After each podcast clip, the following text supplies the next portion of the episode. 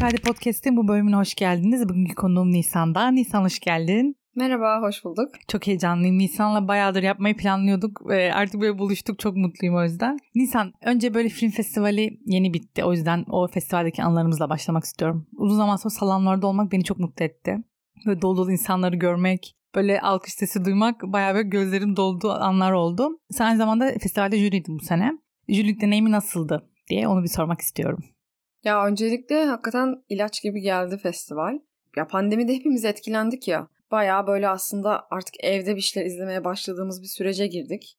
2 yıl falan sinemaya gitmediğim bir dönem oldu benim. Festivalden önce artık dayanamayıp bunu kırmıştım ama gene de böyle peş peşe yoğunlukla böyle her gün neredeyse bir film izlediğim bir 10 günlük bir süreç oldu ve bana tekrardan böyle sinemanın büyüsünü aslında hatırlattı. Birazcık böyle insanların alışkanlıkları da değişmeye başlıyor ya pandemiyle. Biz ne kadar böyle sinema sevdalısı olsak da bence biz de etkileniyoruz. Ve hani biraz daha evde film izlemeye meyilli bir hale geldiğimi fark ettim. Ama yani perdede ve insanlarla beraber film izlemek asla hani yerine başka bir şey konulabilecek bir deneyim değil. O çok iyiydi öncelikle. İlham verici güzel filmler seyrettim. Ve o kafa açıcı da oluyor bence. Yani üretme sürecinde olan insanların bence sık sık bir şeyler izliyor olması gerekiyor. Ben sadece mesela şeyi sevmiyorum. Kendi yazdığım türe ve konuya benzer içerikleri izlemeyi sevmiyorum o sırada. Tamamen alakasız şeyler izlemeyi seviyorum. Zaten festivalde de böyle bambaşka filmler olduğu için otomatikman hani o olmuş oluyor. Jüri olmak da keyifliydi. Geçen yıl yarıştığım festivalde bu yılda ilk film jürisindeydim. Yani o güzel bir sinemacının jürilik yapması perspektif açısından güzel bence. Çünkü şeyi görüyorsun, yani ödül denilen şey çok abartılacak bir şey değil. Aslında birkaç kişinin zevkine bakıyor ve yani aslında tartışmalarda falan da çok net anlıyorsun ki hani o jüri farklı 3-4 kişi olduğunda sonuçlar da farklı olabiliyor. O yüzden hani ne ödül aldım diye böyle çok havalara uçmak ne de almadım diye üzülmemek lazım. Bunu hep zaten fikir olarak düşünürüm ama hani yaşayıp görmek de iyi geldi o açıdan. Çok güzel. Ben buradan şeye geçmek istiyorum biraz. Senin sinemayla olan ilişkine. Sinema yapmak istiyorum dediğin o ilk anı hatırlıyor musun? Yani hangi yıllarda başlamıştı yaş olarak? Ya böyle net bir hatıram yok. Şeyi hatırlıyorum. Böyle ilkokuldayken çocukluk arkadaşım Ekin Teğmen. Hani hepimizin böyle bir şeyi vardır ilkokulda hayalindeki meslek. Benim mesela palyaçoluktu ilkokulda. Palyaço olmaktı. İlk istediğim şeylerden biri. Sonra ressam olmaktı. O çocukluk arkadaşım Ekin, o mesela yönetmen olmak istiyordu. Oradan böyle bir fikir yerleştirme olarak zihnime ha böyle bir meslek var diye oturmuş olabilir daha çok küçük yaşlarda. Ama onun dışında hep bende böyle bir üretme isteği, bir üretme çabası hep vardı. İşte eve gelen misafirlerin çocukları benim yaşlarımdaydı aşağı yukarı. Çok da sosyal bir ailem vardı. Hani her hafta sonu evde birileri olurdu. Ben de hani misafirliğe geldiklerinde çocukları toparlayıp böyle bir senaryo yazıp hatta böyle herkesin repliklerini işte seninkini pembeyle, seninkini turuncuyla yazıyorum falan yapıp böyle ondan sonra salonda işte ailelerimize bir gösteri yapardık falan. Oralardan başlamış aslında böyle bir şeyler yapmak ve hani onu aslında başkalarına sunmak üzere, birileriyle paylaşmak üzere yapma güdüsü. Sonra tiyatro yaptım lisede. Onur Saylak ve Filiz Alp Gezmen bizim hocalarımızdı, rejisörlerimizdi. Şanslıydık yani. Yani epey. Çok iyiymiş. Onur abi o zaman işte Bilkent'te okuyordu konservatuvarda. Hani böyle bir ek meslek gibi yaptıkları bir şeydi büyük ihtimalle. Oradaki deneyim çok kafa açıcı olmuştu. Asla oyuncu olamayacağımı orada çok net anladım. Ama bence o deneyim de süperdi. Mesela çalıştığım oyuncular çok böyle empatik olduğumu ve hani onları çok iyi anladığımı, iyi iletişim kurduğumu söylerler. Bence biraz ona borçluyum yani. Çünkü bence her yönetmenin mutlaka bu arada oyunculuk yapmayı denemesi şart. O zaman biraz daha saygı duyuyorsun ve ne yaşadıklarını da anlıyorsun vesaire. Öyle besleyici bir tiyatro deneyimim olmuştu. Bol bol dramaturji konuşulan, kafaların açıldığı. Daha sonra işte sinema okumak istediğimi artık biliyordum yani lise sona doğru. Hani oyuncu da olmayacağım netleşmişti. Çok kabiliyetsizim yani bu arada. Hani öyle böyle değil. Neyse öyle yani tam böyle bir net bir an zihnimde yok ama böyle yavaş yavaş oraya doğru evrildi benim için. Bilgi Üniversitesi'nde okumayı arzu ettim sinema bölümünde ama işte Ankaralıyım ve ailem büyük ihtimalle çekindi ve finansı bahane ederek işte Bilkent'te de bursum vardı çünkü. Bilkent'te iletişim tasarıma yönlendirdiler. Orası da iyi bir eğitim süreci oldu.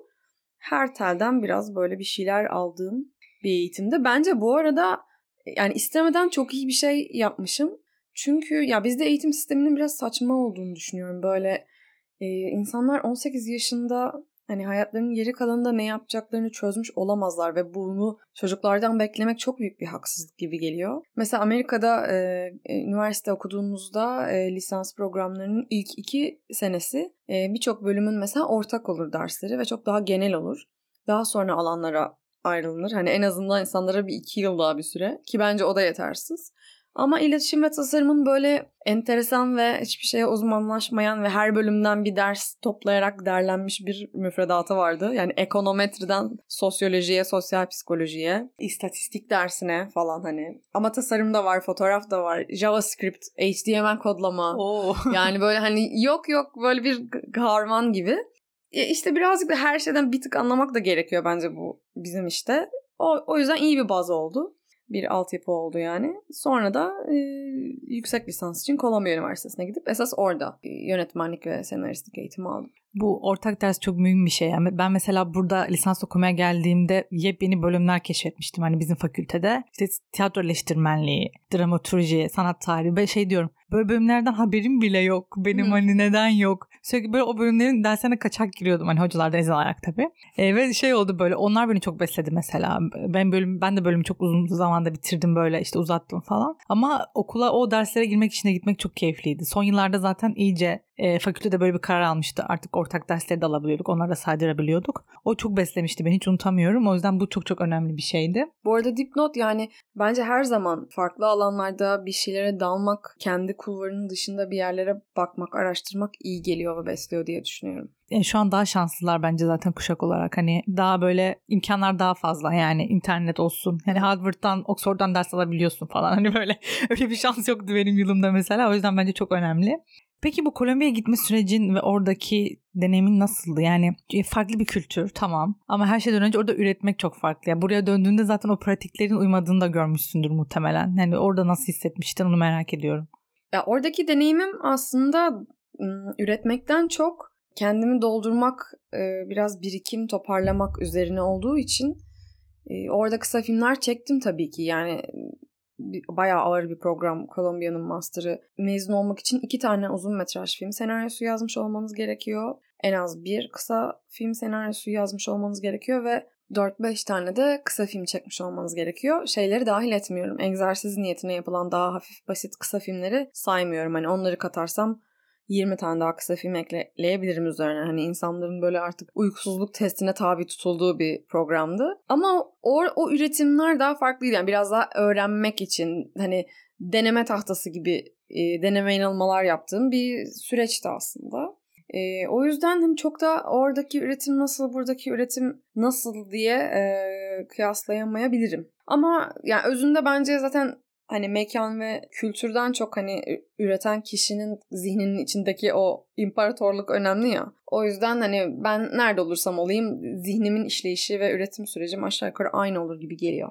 Güzel ya, bunu çok farklı cevaplar verenler oluyor çünkü bu arada hani çok adapte olamadım falan diye, bu benim hoşuma gitti, güzel bir şey. Ben de çünkü biraz daha bunun da mümkün olabileceğini ne dair umutlu biriyim çünkü. Peki Kolombiya gitmeden önce burada hiç set deneyimin olmuş muydu yani? Çünkü başka bir bölüm okumuştun. Hiç deneyim yapmadan mı direkt oraya gittin? Onu merak ettim. Şöyle oldu. Ben Fulbright bursuyla gittim Amerika'ya ve o arada 1 sene beklemem gerekiyordu. Biraz MTV'de çalıştım. O zaman Türkiye'de MTV vardı. Sonra güzel yıllardı. Ay evet, daha kesinlikle Taksim vardı vesaire. Gezi vardı. Çok farklıydı hayatımız. Hele bugünkünden çok çok farklıydı. Sene de bu arada 2008.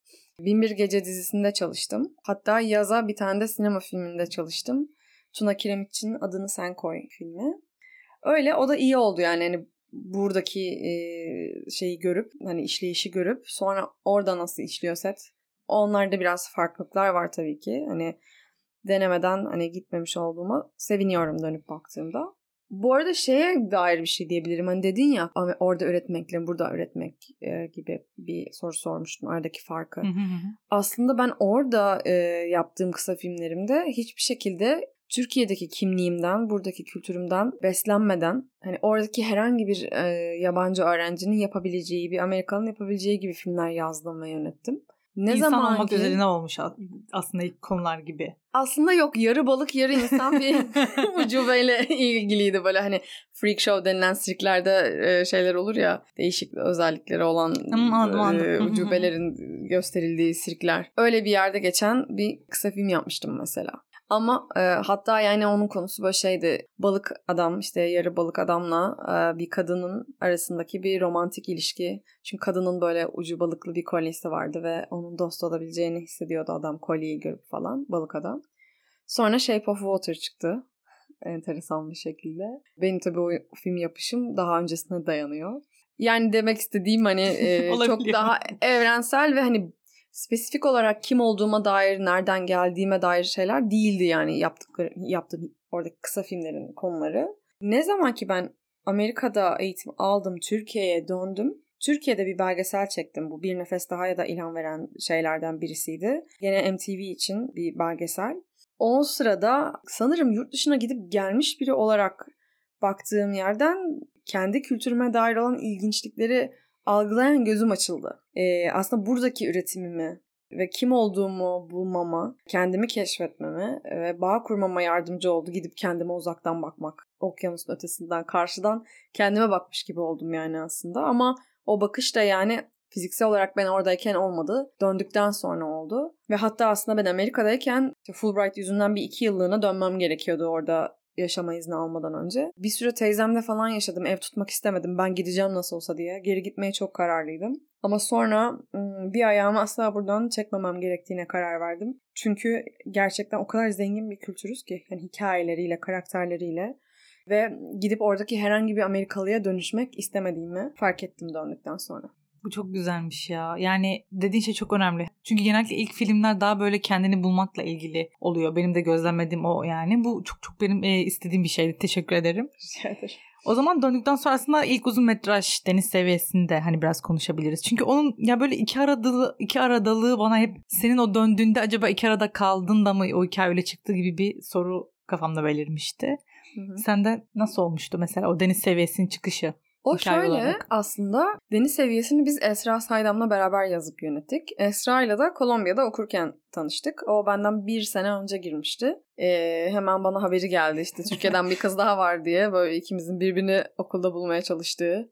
Hatta Esra'nın bütün esmer kızlara gidip Nisan sen misin diye sorduğu ve tutturamadığı böyle bir süreçten sonra ben hatta kendi kendime ant içmiştim oraya giderken. Ben işte orada Türklerle görüşmek istemiyorum, Türklerle vakit geçirmeyeceğim. Kalkıp ta Amerika'ya gitmişken hani farklı kültürlerden insanlarla hani kaynaşmak ve biraz böyle farklı bir şeyler almak istiyorum diye. Çünkü öyle insanlar da çok var bu arada. Hani kalkıp gidiyor yurt dışına ve hani kimseyi de yargılayamıyorum tabii. Hani evini özlüyor, kültürünü özlüyor ve adapte olamıyor belki ve hani tanıdık olan şeye tutunuyor çünkü konfor alanı o.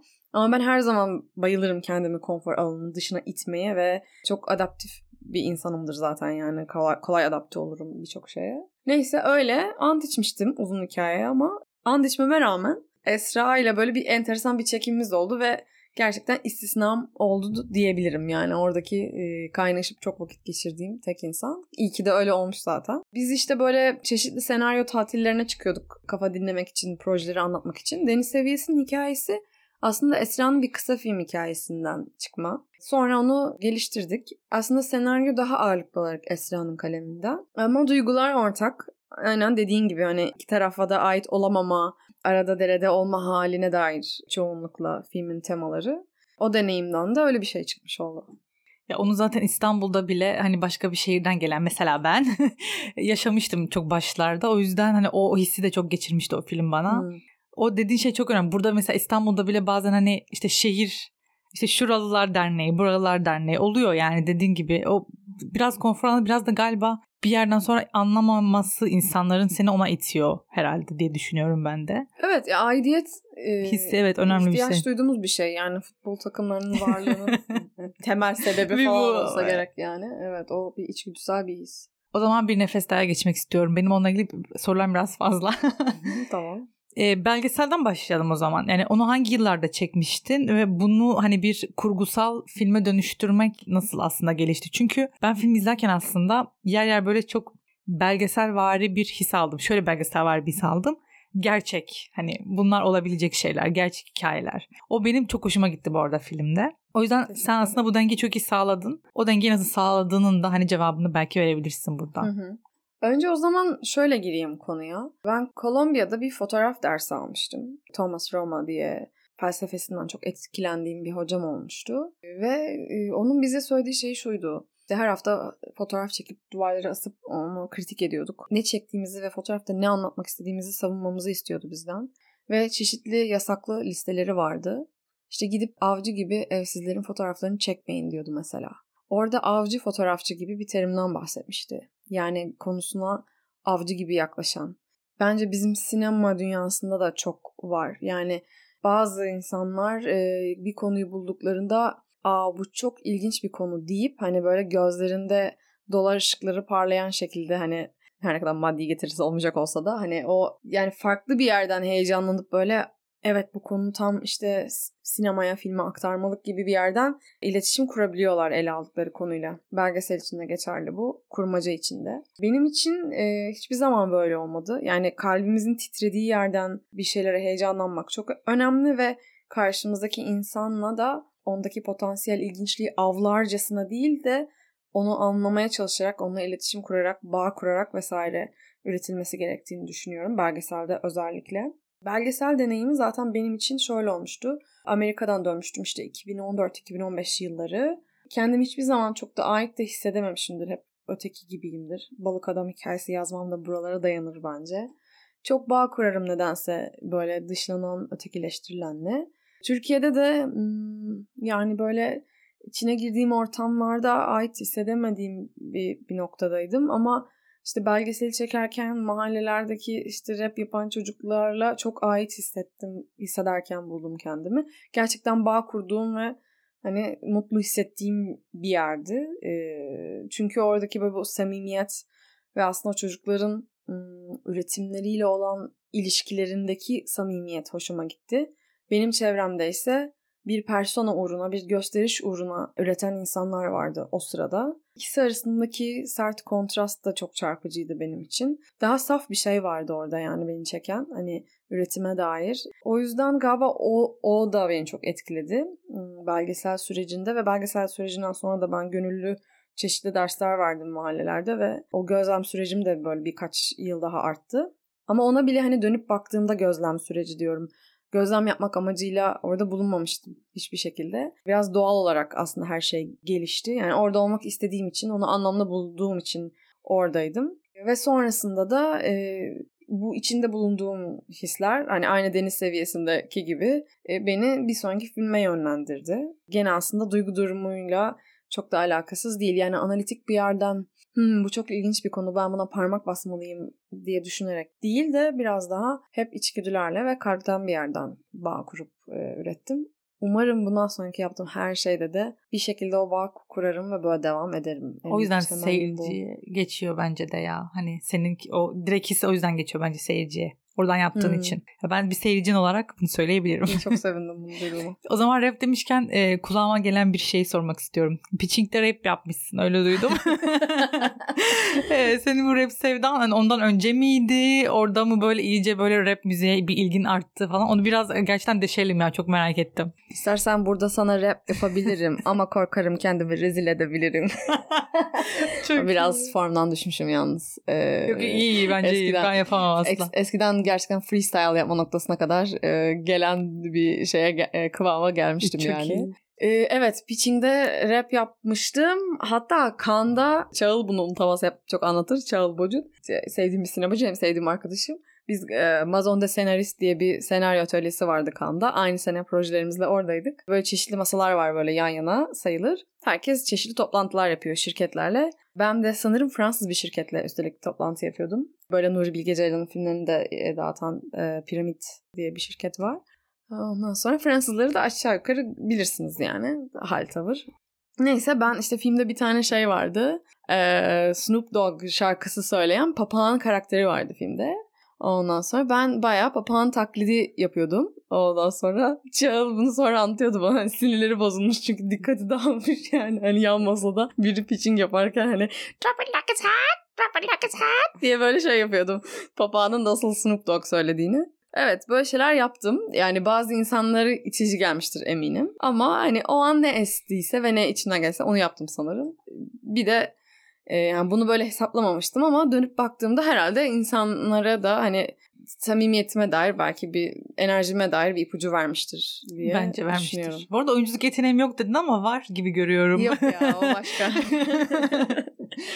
Bir papağan yapmak zordur bence ya. Yani iyi bir oyunculuk yeteneği var bence senin. O zaman madem bu Kanada gittik, finans kısmına gelelim. Orada hani bu filmin yapımcılık kısmında finans bulmada, fon bulmada çok zorlandığınızı biliyorum. Bir de hani konusundan ötürü de zaten devlet desteği alamadınız. Bakanlık desteği alamadınız daha doğrusu. O yüzden o süreç nasıl geçti? Bir de çoğu şey Müge ile birlikte yapmanız gerekmiş. Hani sırf bütçeyi düşürmekten ötürü diye okudum bir röportajında. Altyazıları yapmak falan gibi. Ama onlar da çok büyük işler yani. O yüzden onları bir dinleyelim istiyorum ya, onun üretim sürecini. Evet, yani etrafımızda hani bakanlıktan para çıkmadı, o yüzden filmi çekemiyoruz laflarının dolandığı bir atmosferde bence gayet cesur davrandık. Yani bakanlıktan para çıkmaması bizi zerre yıldırmadı ve zaten işte Berlinale ortak yapım marketine seçilmişti proje. Daha sonra Yürümaj desteği aldık. İsviçre Film Fonu desteği aldık. Amerika'dan yatırımcılar bulduk. Jessica Caldwell sağ olsun. O benim okuldan arkadaşımdı bu arada. Beraber kısa filmler de yapmıştık. Jessica yardımcı oldu. Çeşitli bağlantılar kurdu ve paralar çıkardı Amerika'dan. Kur farkı birazcık yardımcı oldu. Ki o zamanlar şeydi, dolar 8 civarlarındaydı sanırım. 8-7 civarlarındaydı. Kriz oldu. Türkiye'deki bir takım yatırımcıları kaybettik. O krizde de mesela Euro 8 olmuştu bu arada. Hani şu anda mumla aradığımız rakamlar. O zaman krizlere sebebiyet verip bizim yatırımcı kaybetmemize sebep olmuştu. Umarım birkaç yıl sonra da hani 15 gibi rakamlara gülmeyiz bu şekilde, temenniyim. Benim de. Evet, gidişat öyle olmasın umarım. Neyse, yani şey oldu, yani birçok yatırımcıyı dahil ettiğimiz ve tabii ki yani normalde yönetmenin o kadar sorumluluğu olmasa da hani her yatırımcıyla iletişime geçmek, hani onları heyecanlandırmak, projeye dair duydukları heyecanı aktif tutmak, hani o da çok önemli. Çünkü bazen işte hani diğer yatırımcıları bulana kadar aradan bir yıl geçiyor ve ilk başta okey diyen insan artık sıkılmış olabiliyor ya da maddi durumu değişmiş olabiliyor. O kısmı da epey yorucuydu yani. Hani ben %100 yönetmenliğime odaklanamadım.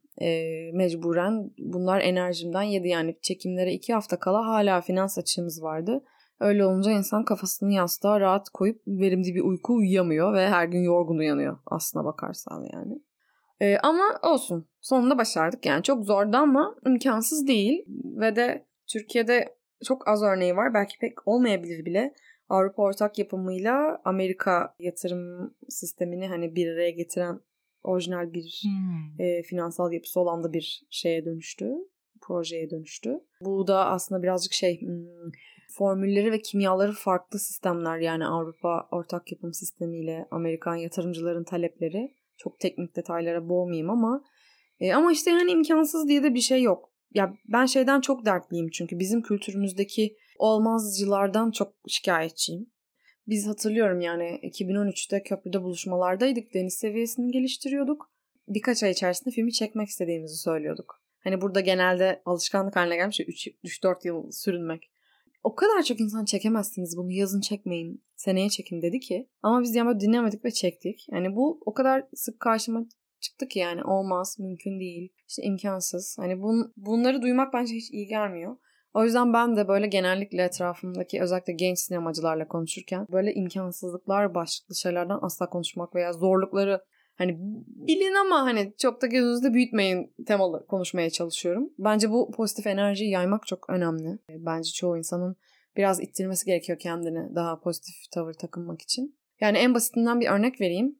Yani hayatta yok bu olmaz denilen şeyler bazen olabiliyor. Önümüzü kesmemesi çok önemli. İşte ben Bilkent'te okurken değişim programına katılacak öğrenci olarak seçilmiştim. Öğrenci işlerine gittim. Bana bir liste verdiler, bu üniversitelerden birini seç diye. Araştırdım. Rhode Island School of Design Amerika'nın 1 numaralı sanat okuluymuş zaten. Ben buraya gitmek istiyorum dedim değişime.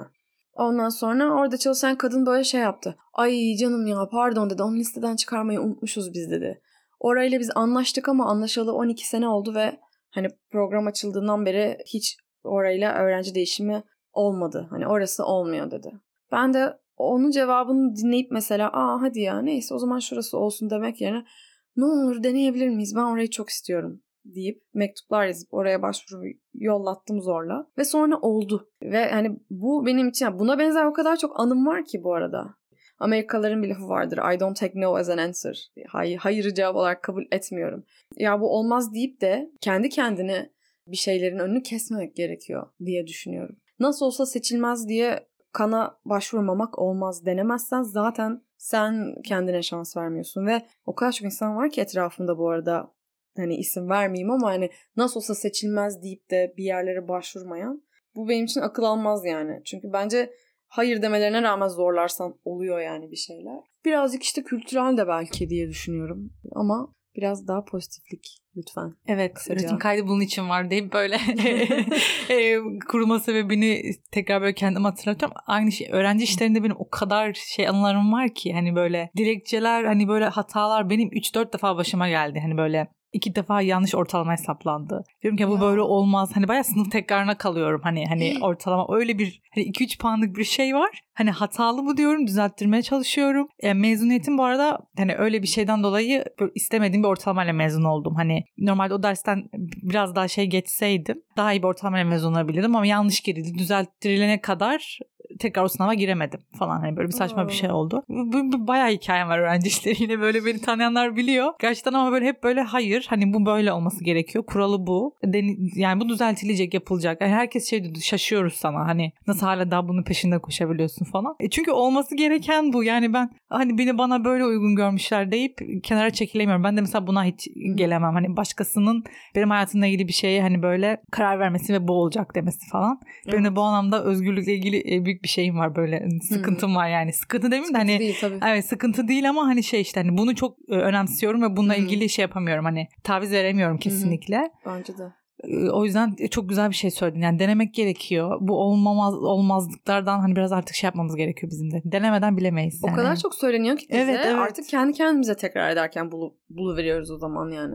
Kendimize. İşte ben de podcast'a başlarken duymadım diyemem yani. Herkes ya sen orada nasıl kendini göstereceksin? Hani nereden başlayacaksın? Bunu zaten yapanlar var. Hayır yani bu farklı bir format, farklı bir şey. Ve hani evet 2 sene oldu. 2 senenin sonunda biraz daha istediğim yere gelebildi yani. Bu da mutluluk veriyor bana yani. Zaten bu şeyi öngörmüştüm. Hani hep şey değildi böyle bu çok bir anda parlayacak falan, öyle bir şey değil. Hani onu biliyordum, o yüzden asmayın. Ben de aynı şeyi söylüyorum insanlara. O zaman buradan olmazcılara selam. Aynen öyle. Senaryoyu ne kadar bir sürede yazdın bu arada? Yani bayağı draft yapmışsındır diye düşünüyorum. Ya draft rakamımı vermek bir yerden sonra garipleşiyor. Çünkü hani atıyorum ilk draftla 2-3-4 arasında çok büyük farklar oluyor ama İşte 10'la 11 arasında artık diyalog revizyonları olmaya başlıyor. Benim de yani 11-12 draft gibi. Ama aslında hani ilk draftlar büyük farklılıkların olduğu draftlar. Yani şeye kadar gidiyor ilk draftlarda, böyle aradan yıllar geçiyor ve işte İstanbul'daki güzel bir caddedeki billboardlar böyle dev panolar değişiyor ve yukarıdan böyle Fehmi'nin konser afişi inmeye başlıyor ve işte çok şık ve yani meşhur olmuş bilmem ne falan filan gibi böyle Hollywoodvari mutlu sonların olduğu, böyle sonların olduğu draftlar da vardı. Süreç şöyle, 2016'da bunu film yapmaya karar verdim ve ilk draft 2016'da çıktı. Ben böyle nadasa bırakarak yazıyorum. Bir draft çıkardıktan sonra hiç dokunmayıp bakmayıp araya böyle bir 3 ay 4 ay sokmayı seviyorum. Bu ilk draftlarda böyle oturtana kadar yani. Ve bu hep çok işe yaradı. Bir de zaten para ararken vakit geçtiği için de buna vakitte oldu. 2017'de ikinci draft çıktı. İlk böyle elle tutulur iyi draft. Köprüde buluşmalara katıldık Müge Özen'le beraber. İlk filmin marketi katıldı. Yani finansman arayıp hadi bu filmi hayata geçirmeye çalışalım deyişimiz bizim aslında Müge ile birlikte Mart ayı gibi 2017'de başladı o serüven. Ve aslında 2019'da da Mayıs'ta çektik. Yani düşününce 2 sene içerisinde filmi finanse etmişiz ve motor demişiz. Bence hiç fena değil. Evet, iyi yani, bir süreç bu arada bence de. Evet. Şey yani 2016-2017 biraz benim kendi kendime senaryoyla oynamam. Alıp da Müge'ye götürdüğümde biraz daha gerçek bir şeye aslında dönüşüyor ya. Kendi evimde, bilgisayarımda yaşayan bir proje olmanın ötesinde artık 2 kişiyi kapsayan bir hayal olmaya başlıyor. İşte Amerika'dan Jessica da vardı projede. Sonra Yağmur Ünal katıldı. Derken gitgide büyüdü.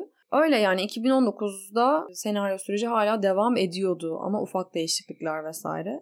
Hatta biraz gerekenden fazla yazdığımı söyleyebilirim. Çünkü şöyle bir şey oldu. Para arıyoruz ve film çekemiyoruz ya. Aslında 2018'de hazırdık yani çekmeye para olsa.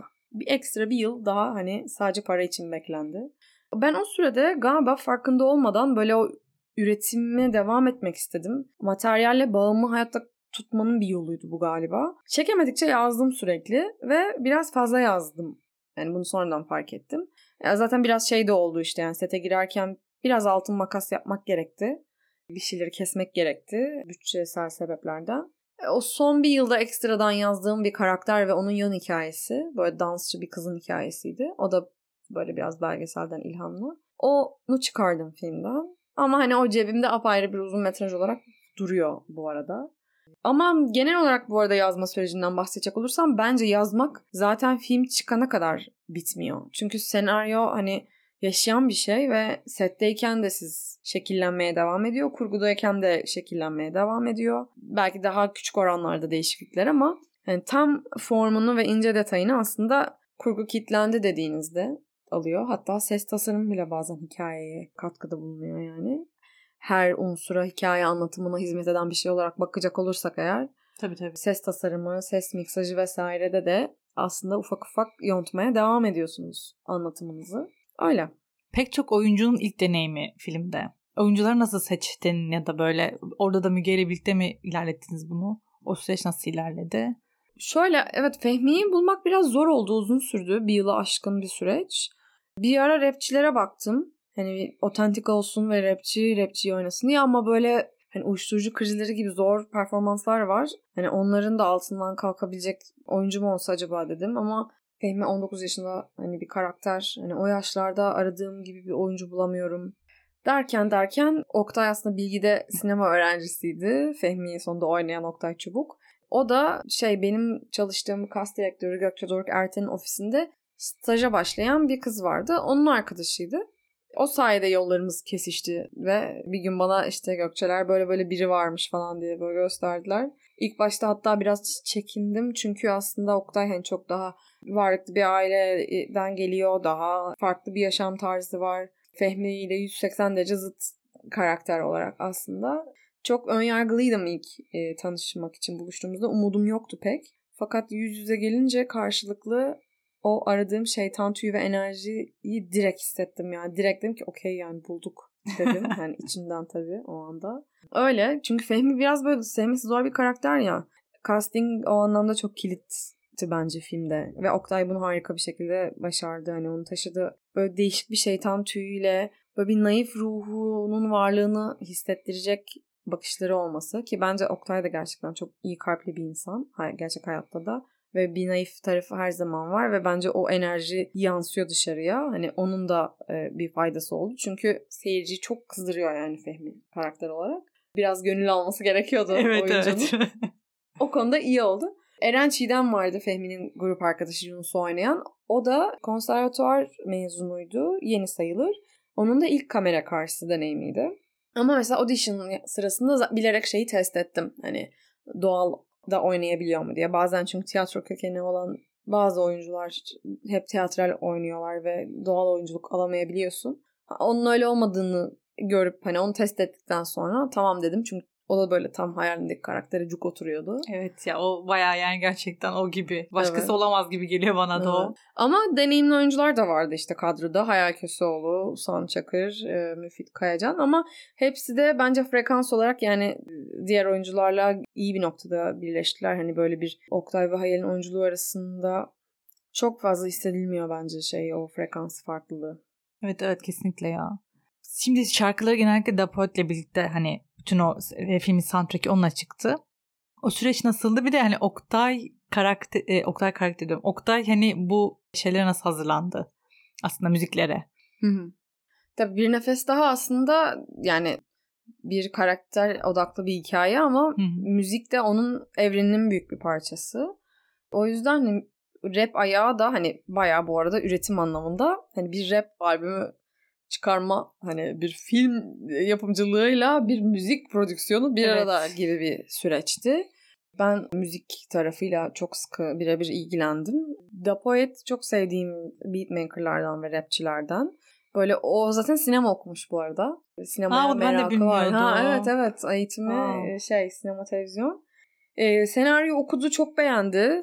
Yani camianın içinden bir insan olarak beğenmesi de çok mutlu etti beni bu arada. Çok gerçekçi buldu birçok şeyi.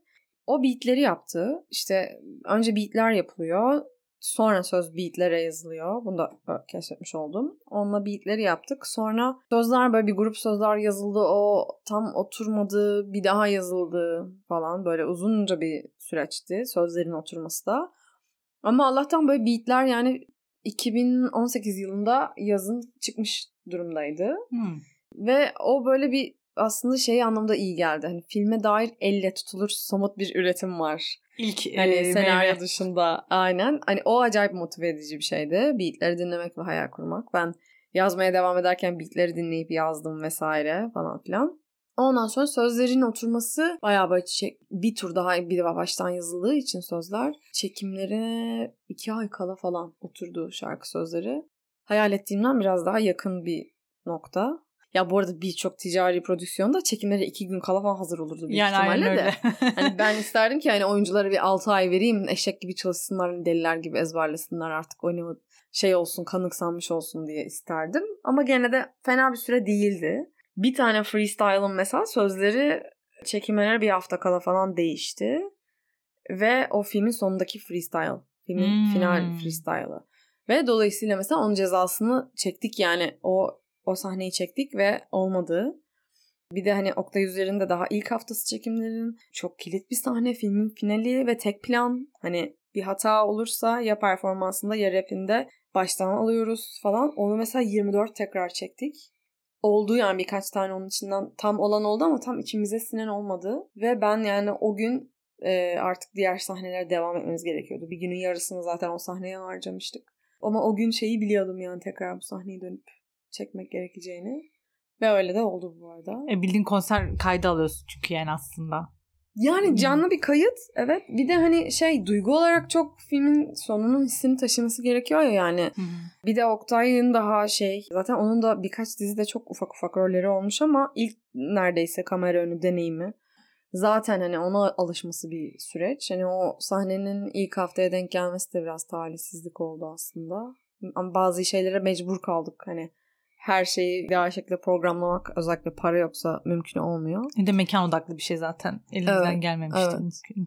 Ama de bu arada Hayki hem söz yazımında çalıştı OHAŞ'la birlikte hem de rap koçluğu yaptı. Birkaç seans böyle hani el, kol, tavır, ritim vesaire. Sözlere Oktay ve Eren de katkıda bulundu.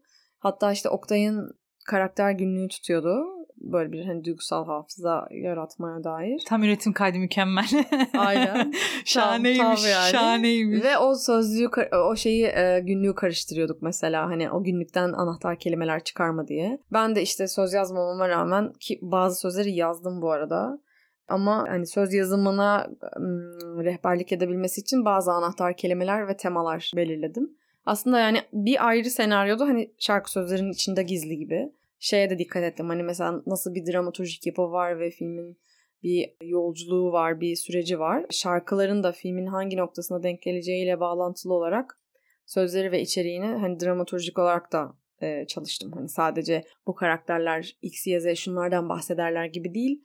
Bir tık daha dramaturjik olarak da bir çalışma yaptım aslında. Çok fark ediliyor bu arada. Yani ben o yüzden sevindim. Yani diyorum ya üretmekle ilgili ayrı bir şey var filmde. Hem müzik üretimine dair bir şey var. Bir yandan hani sen yönetmensin, film üretimine dair bir şey var. O yüzden böyle konuşmaya daha devam edeceğiz bu filmi. Çünkü animasyon sahnelerini ben merak ettim tercih etme sebebini. Yani onları bu uyuşturucuyla ilgili mesela ben ilk böyle okuduğumda hikayeyi demiştim. Ya o sahneleri böyle izlemek istemiyorum. Hani böyle çok hazır mıyım acaba o sahneleri görmeye falan demiştim. Sonra o sahnelerde animasyon görünce okey hani çok iyi bir geçiş var. Hani ve bu hissi alabiliyorum. Ve görmüyorum da aslında. O beni bayağı mutlu etmişti. O yüzden sen bu kararı nasıl verdin? Zorlandın mı bu karar vermekte mesela hani? Yo, hiç zor olmadı aslında. Çok böyle net bir eureka anıydı. Senaryonun ilk draftları sırasında. Hatta galiba böyle ilk uyuşturucu tribi sahnesini yazarken düşünmeye başladım. Hani nasıl bir görsel dili ve karşılığı olacak bunun. Ve daha önce hani yapılmış değişik bir ifade biçimi olsun istiyorum. Yani işte kamerayı daç yapıp hafif bulanık yapıp falan, hani öyle klasik çok yapılmış şeylerle değil de biraz daha farklı bir yaklaşımla yapmak istiyordum. Sonra böyle bir tane müzisyenin, bir adamın konserine gitmiştim, Dandy Deacon diye. Onun müziği böyle birçok radarıma takıldı. Böyle bir gece uyuyamadığım bir gece, gecenin yarısı böyle onun şarkılarını dinliyordum. Onun da böyle animasyonlu bir klibi vardı. Hı hı. Klibi izlerken klipteki çocuk da böyle sanki tripte gibiydi ondan sonra ve hani oradan bir anda, o sırada da düşünmekteydim zaten. Bir eureka anı yaşadım. Dedim ki ah tamam, böyle olsun. Animasyon sahneleri olsun. Hani uyuşturucu kafası. Ben zaten bu arada hikaye anlatmaya bayağı animasyon yaparak başladım. Evet, evet, şeyim öyle. İlk kısalarım. 30'ar saniyelik birer dakikalık kısalarım. Animasyon, stop motion tekniği. Çizemediğim için tek yapabildiğim animasyon neredeyse tekniği olarak.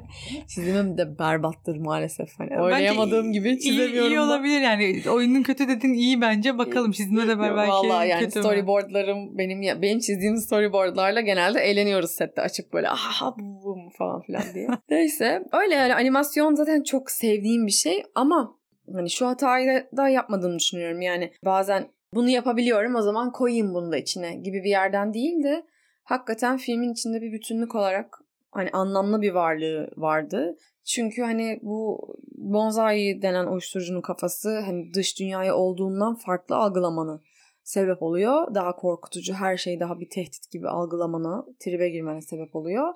Hani o algı ve dünyanın görsel olarak değişimini de animasyon hani yapabilecek ve Fehmi'nin kafasının içine girmemizi sağlayacak diye. O yüzden seçtim animasyonu.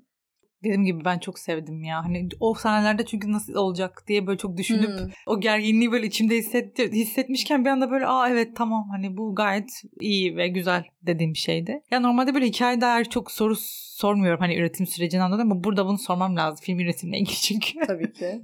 Aslında burada hani her iki karakterin müzik etrafında, üretim etrafında buluştuğunu görüyoruz. İkisi de böyle aslında kendi sosyal hayatlarında ve aile hayatında çok zorlanıyorlar. Ve hani üretim etrafında buluşuyorlar. Ama bir yandan da bir şekilde ayrılıyorlar. Yani sen hani bu üretimle olan ilişkinle ilgili bir şeyler var mı bu filmde? Bu hikaye özelinde mesela. Benim çok hoşuma gitti. Yani mesela Fehmi'nin bazı şeyleri hani söylemsel değil de sadece tavrında görüyoruz. Hani o çevresinden ona kalanları. Bu benim de çok hoşuma giden bir şey oldu. O yüzden ben sana bunu sormak istedim.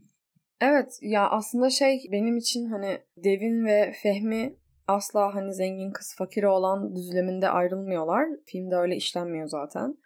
Ama iki farklı alt kültür ve üretimle olan ilişkileri farklılaşan iki gruptan iki insan gibiler birazcık. Öyle bir şey var, kontrast var. Hı-hı. Bu kendime dair de bahsettiğim hani ilk başlarda hani etrafımdaki insanların üretimleriyle olan ilişkileri ve mahallede gördüğüm üretimle olan bağ arasındaki farklılık aslında filme yansıyan da o. Fehmi aslında temel yaşamsal ihtiyaçlarıyla çok paralel ve çok gerçek bir yerden üretiyor. Kendini ifade ederek aslında var ediyor. Bir varoluş biçimi gibi yani aslında müzik. Bir hayata bir tutunma biçimi. İşte her gün uyanma ve hayatta kalmaya neden olma ve belki işte kimi çocuklar için işte torbacılık yapmamak, bunu seçmemek için bir neden. Devin'in çevresine baktığımız zaman da işte bilmem ne dergisinde iyi eleştiriler almak besliyor mesela o çevreyi. İşte mesela bizim de var ya çevremizde ödüller ve o ödüllerin aslında ne kadar toksik olduğu, çevreden alınan onaylar, işte kim ne yazdı, eleştirmenler bilmem ne. Ama bunların hepsi aslında bir personaya çıkıyor ya. Aslında benim için de yani üretimin hep ulaşmaya çalıştığım ve saf olduğunu düşündüğüm formu tamamen dışarıdan bağımsız ve tamamen üretimin kendisi ve ben ve başka hiçbir şey yokmuş dünyada gibi aslında üretmeye çalışmak. Devin'in çevresi de işte hani bundan çok uzakta. Ama bence Devin de bundan yorulmuş bir karakter ve o yüzden zaten Fehmi ile bağ kurdukları nokta da o ve aslında ikisi de birbirine ilham veriyor dolayısıyla. Hani Devin Fehmi'ye motivasyon oluyor. Fehmi de Devin'e üretmek için motivasyon oluyor. Belki de çevresi yüzünden birazcık üretime küsmüş bir karakter Devin. Bunlar böyle çok satır aralarında işleniyor ama hani bu arada elektronik müzik camiasına dair hani ayrı bir film yapılabilir. Evet. Bir tane şey var, Polonya filmi çok severim. All These Sleepless Nights aynen bu underground elektronik müzik kültürü Polonya'daki ve işte uyuşturucu kültürü vesaire vesaire öyle bir film. O kafalarda ayrı bir film daha var. Bir nefesten içinde, kenarda bir yerde. Öyle yani o hakikaten çok önemli diye düşünüyorum bu arada. Üreten kişinin psikolojisi ve ruh hali ve üretim bence çok paralel ve bu tarz böyle toksik şeyler çok zarar veriyor diye düşünüyorum yaratıcılığa. Çeşitli baskılar, çeşitli beklentiler. İşte geçen gün mesela festivalde Gaspar Noé ile sohbet etme şansım oldu. Onu barda herkes fotoğraflarını çekilirken ben dedim ki ben bu adamla fotoğraf istemiyorum, biraz sohbet etmek istiyorum deyip bir şerefe yapıp girdim konuya. Dedim ki mesela Gaspar Noé olmak nasıl bir his dedim, yani sen baskı hissetmiyor musun dedim. Hani bu kadar hani başarılı olmuş filmlerin var, bir sonraki için hani üretirken onun gerginliğini yaşamıyor musun dedim. Ama o da böyle bir dönüştürücü bir şey yaşamış, bir sağlık problemi olmuş ve babasının sağlığı hiç yerinde değilmiş, hani hayati tehlikesi varmış falan. Dedi ki o yüzden şu anda hani ondan başka hiçbir şey aslında umurumda değil dedi ama bana ne kadar dürüst cevap verdiğinden de emin değilim. Hani bunun arkasına saklanarak şey yapmış olabilir, kıvrak bir cevap da vermiş olabilir. Ama hakikaten önemli. Bunlardan uzak durmaya çalışmak. Demişti bana bir yönetmen arkadaşım, bir tavsiye vermişti Amerika'da. O bende çok yer etti ve onu uygulamaya çalışıyorum. Onu paylaşabilirim. Demişti ki şimdi bir film yaptıktan sonra hani her şeyle bitti film, paketlendi tamam. Ve hani işte festivallere başvurduğun süreç geliyor ve hani dünyaya görücüye çıkacak, yorumlar gelmeye başlayacak. Ama o yorumlar gelmeden ve dünyaya sen filmini açmadan önce kendi kendine bir otur, filmini izle ve yaptığın, ürettiğin şeyle ilgili kendin bütün muhakemeni yap. İşte tamam, kendine notunu ver. De ki bunları çok iyi yaptım, bravo bana. Şunları daha iyi yaparım bir sonrakine. Bak bunu da böyle yapmışım falan gibi. Kendi kendine gerçekten muhakemeni yap ve o defteri kapat. Sonra alıp insanlar yerlere göklere sığdıramasa da filmini, senin fikrin uçmasın. Herkes işte yerin dibine soksa da senin fikrin oradan düşmesin. Bence bu yani başarılabilirse üretim hayatında akıl sağlığını korumak için çok anahtar bir şey diye düşünüyorum. Çok doğru söylüyorsun. Güzel bir şeymiş. Bunu ben de kendime bu arada not ediyorum. Yani öğrendiklerim arasına. Şu geldi aklıma. Devin'in küslüğü bana hatırlatmıştı.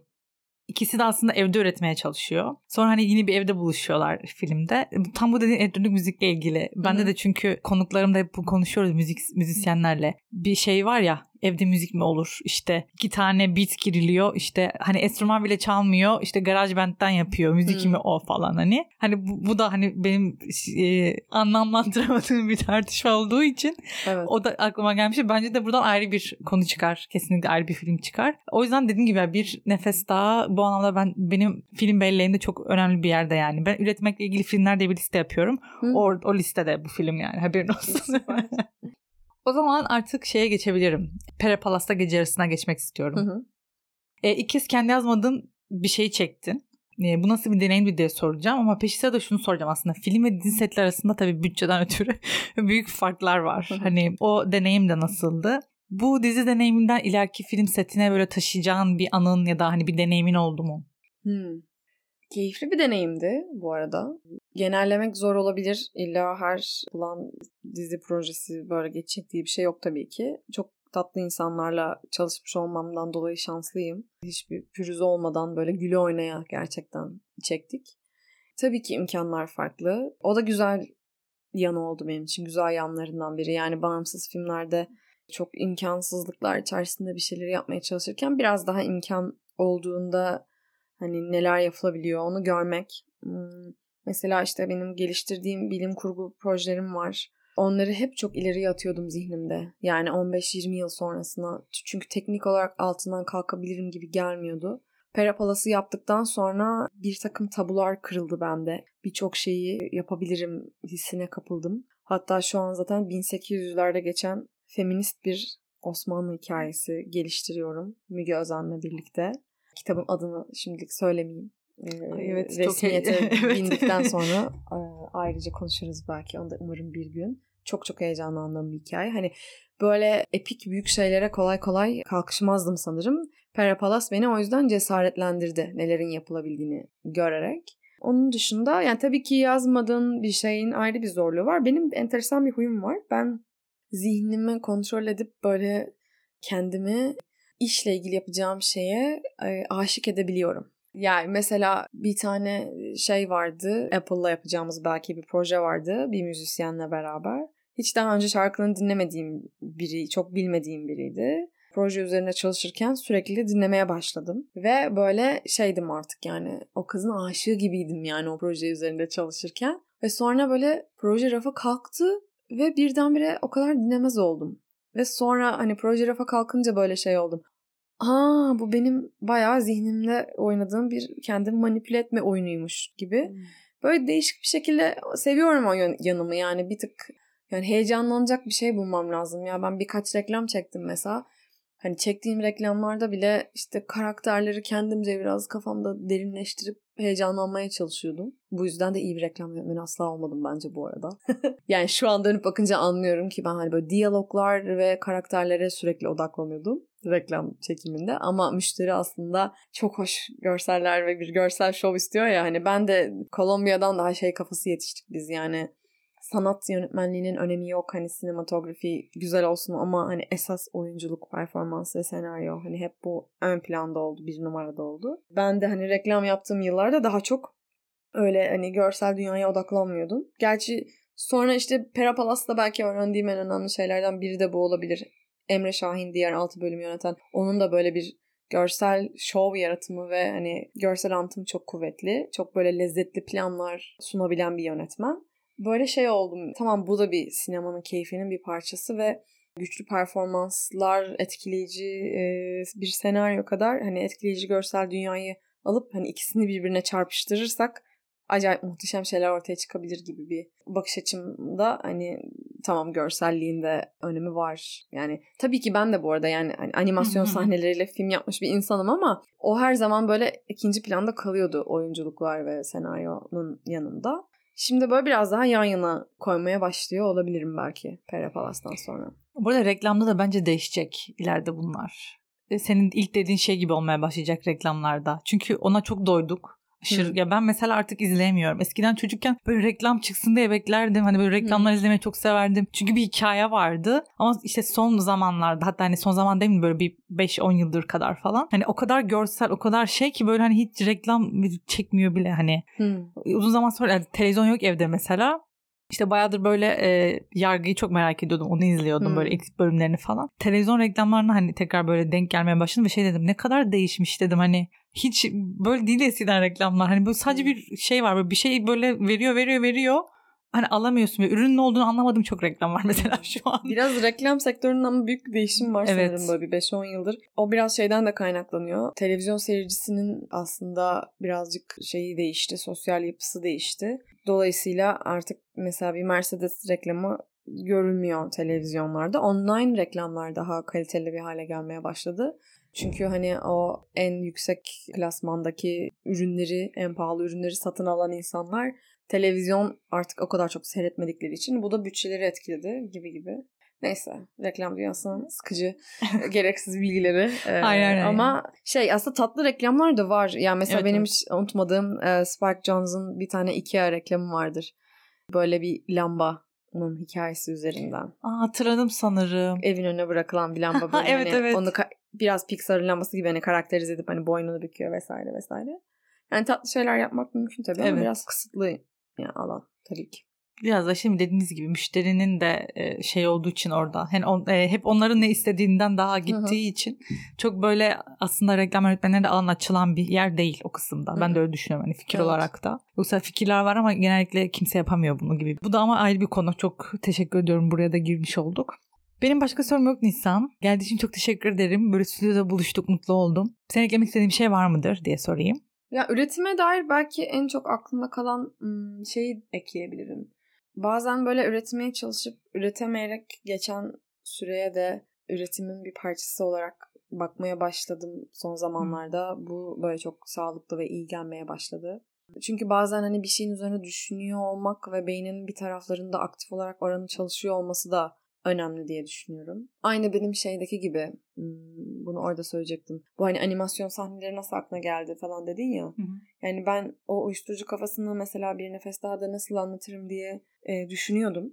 Ve onu düşünürken o süreçte Dan Deacon'ın konserine gittim ve sonra o müzik klibini açtım. Ben o animasyonlu klibi izlerken kafamın derinlerinde kurcalıyor olmasaydım, orası böyle bir inşaat alanı gibi böyle aktif olmasaydı eğer, o zaman o klibi sadece izleyip geçecektim belki de. Yani o Eureka anı dediğim şey, yani o Eureka anları öyle gökten vahiy gibi inmiyor aslında. Yani o kafanın içindeki debelenme bence çok faydalı bir şey. O yüzden hani eskiden çok kötü hissederdim kendimi. Bugün bütün gün işte evde dolandım, voltalar attım, oturdum kalktım, işte hiçbir şey yazamadım. Bu bence hani çok korkutucu bir şey değil. Yani çünkü ertesi gün oturup tıkır tıkır yazıyorsan o ondan önceki tıkanmaların da o yazabilmenin bir parçası. Böyle biraz kendimize iyi davranıp hani kafayla bakmakta fayda var diyorum.